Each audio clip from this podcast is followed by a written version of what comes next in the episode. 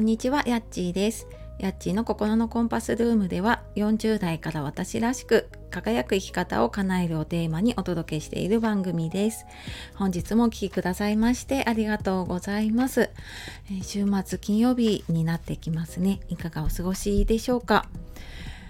えー、9月に入ってね、なんか急に涼しくなってちょっと多分ね、体調おかしいなっていう方もいるかと思うんですけれどもね、本当に無理せず、はい、あの、ちょっと薄着になりすぎずにね、やっていきましょう。で、えー、我が家はですね、今日から小学校の給食が始まるっていうことで、もう夏休み中やっぱりね、お昼ご飯苦労してたお母さん多いと思うんですけれどもね、まあうちもそうで、いや本当にね給食って学校ってすごいありがたいなっていうのをねちょっとひしひしとかみしめて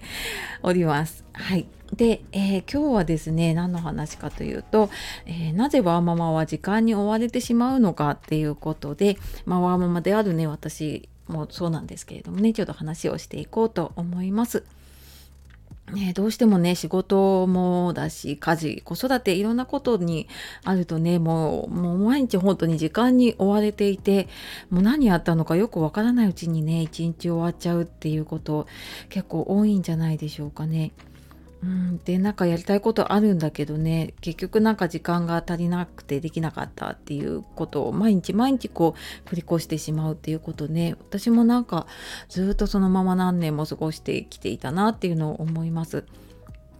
でなんかこれって何でなんだろうなって私すっごい考えて。でいろんなね時間の使い方とか時間管理タイム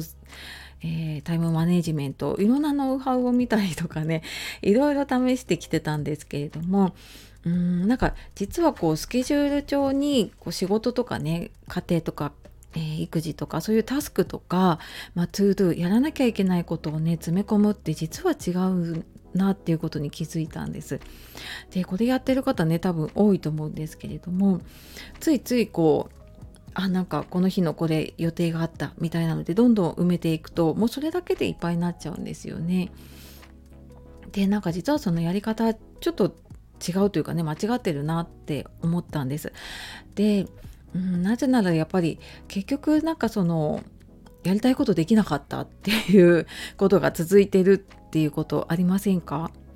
で、えーと、結局なんかこのやりたいことできないなとかなんか本当にねあのこれやりたいって思ってたことが結局後回しになってねできないっていうことってありますよね。でなので、えーと、私が今やっていたりするのはそのいきなりスケジュールに書くっていうことをねやめたんですね。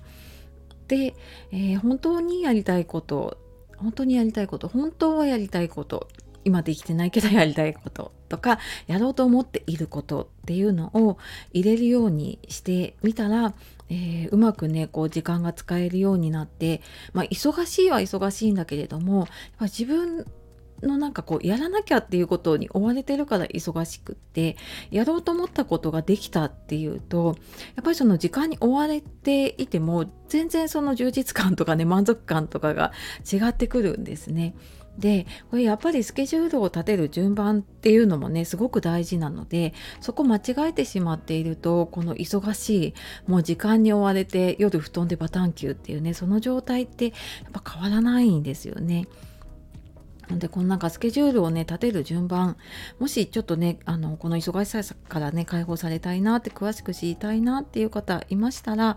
えー、以前ですねメルマガ限定で7月にやった時間の使い方の無料の講座ですね、オンラインの講座の方、えっ、ー、と、ちょっとリクエストをいただいてたのもあって、9月の25日と28日の日に、えー、オンラインでやります。詳しくは説明欄の方からえリンクの方から見ていただけると、えそちらの方に詳しく書いてあってそこから申し込みできます。でもしわからなければ、えコメントでもレターでも DM とかでも大丈夫なので、え何かあればご連絡ください。はい。というわけで、えー、今日はなぜワーママは時間に追われてしまうのかっていうことで、えー、ちょっとスケジュールのね立て方見直してみるといいですよってお話をしてきました、えー、今日も最後まで聞いてくださいましてありがとうございました。では素敵な一日そして明日からのね週末お過ごしください。さよならまたね